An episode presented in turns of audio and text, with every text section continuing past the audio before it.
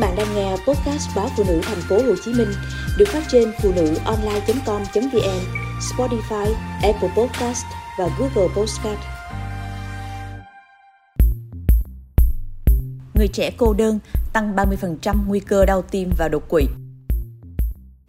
Theo báo cáo của các chuyên gia Mỹ trên tạp chí của Hiệp hội Tim mạch Hoa Kỳ, một người bị cô lập và cô đơn trong xã hội có thể tăng đến 30% nguy cơ mắc bệnh tim và đột quỵ.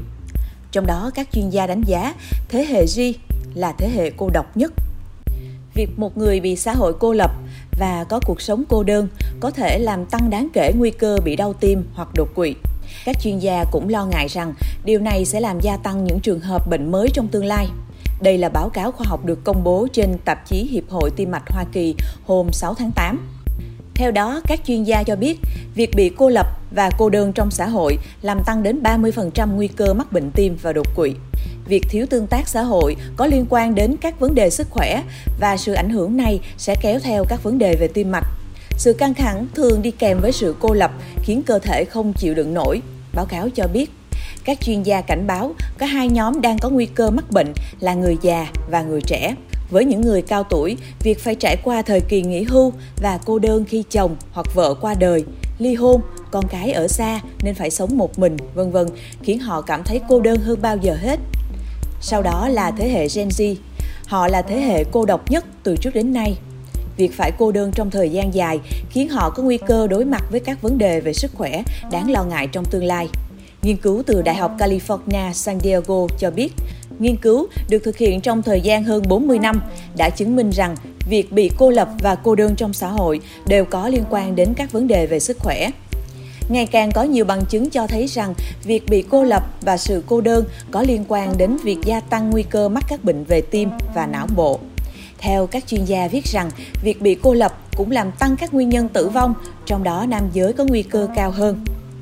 Thế hệ G hay Gen Z sinh từ năm 1997 đến 2012, thường gây ấn tượng với đặc điểm có nền tảng giáo dục tốt hơn bất kỳ thế hệ nào trước đây. Họ là những người tiêu dùng hiểu biết, sử dụng công nghệ thành thạo, nhưng bất chấp tất cả thế mạnh này, nhiều người thuộc Gen Z vô cùng cô đơn. Bên cạnh việc những người trẻ tuổi thường chọn lối sống cô độc và tình trạng càng trầm trọng hơn do đại dịch Covid-19, thì một số nỗi cô đơn của Gen Z có thể được tạo ra bởi sự khác biệt trong trải nghiệm cá nhân so với các thế hệ trước. Một cuộc khảo sát gần đây của Trung tâm Khảo sát về cuộc sống ở Mỹ cho thấy 56% Gen Z cảm thấy cô đơn ít nhất một hoặc hai lần mỗi tháng trong suốt thời thơ ấu. Để so sánh, chỉ có 24% thế hệ ông bà của Gen Z cảm thấy cô đơn khi lớn lên. Bằng chứng chỉ ra rằng những tương tác nhỏ và kết nối xã hội rất quan trọng trong quá trình tạo ra một cuộc sống viên mãn và nhiều Gen Z đã bỏ lỡ những khoảnh khắc đó. Cũng theo báo cáo, chỉ 38% người thuộc Gen Z cho biết họ dùng bữa ăn hàng ngày với gia đình trong suốt thời thơ ấu. Ở các thế hệ trước, bữa ăn gia đình là chuẩn mực thông thường, là thời gian duy nhất trong ngày kết nối những thành viên khác. Gen Z là thế hệ đầu tiên mà cả cha và mẹ cùng đi làm trở thành tiêu chuẩn từ đó dẫn đến các ưu tiên mới của cha mẹ trong việc nuôi dạy con cái và cân bằng sự nghiệp nhưng trớ trêu là sự quan tâm nhiều hơn đến việc học hành, cuộc sống của con cái, của các bậc cha mẹ lại khiến trẻ em lớn lên với rất ít thời gian rảnh. Các hoạt động không đóng góp gì cho thành tích học tập cũng giảm dần. Có lẽ không có gì ngạc nhiên khi thế hệ Gen Z xem thành tích chuyên môn và trình độ giáo dục như thước đo tầm vóc của bản thân. Trước khi đổ lỗi cho mạng xã hội hoặc các khía cạnh khác của văn hóa, chúng ta cần nhìn nhận rằng phần lớn áp lực này từ các bậc cha mẹ.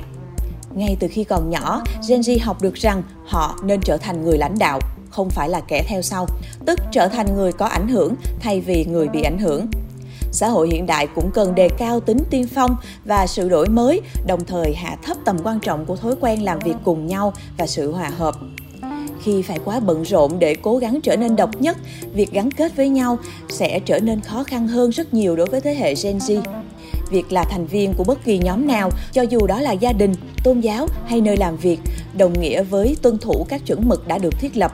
Nó đòi hỏi mỗi người phải phá bỏ lợi ích của cá nhân vì lợi ích chung để duy trì sự gắn kết.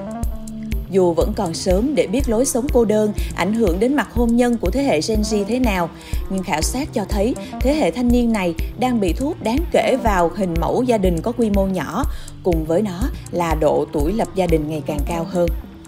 Một nghiên cứu được thực hiện vào tháng 2 năm 2022 bởi Ramsey Solution cho thấy 71% Gen Z lo lắng ảnh hưởng đến cuộc sống hàng ngày.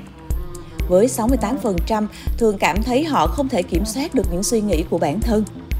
Một số nghiên cứu cũng chỉ ra rằng sự cô đơn có liên quan đến việc tăng nguy cơ mắc một số vấn đề sức khỏe về tâm thần, bao gồm trầm cảm, lo lắng, lòng tự trọng thấp, các vấn đề về giấc ngủ và rối loạn căng thẳng.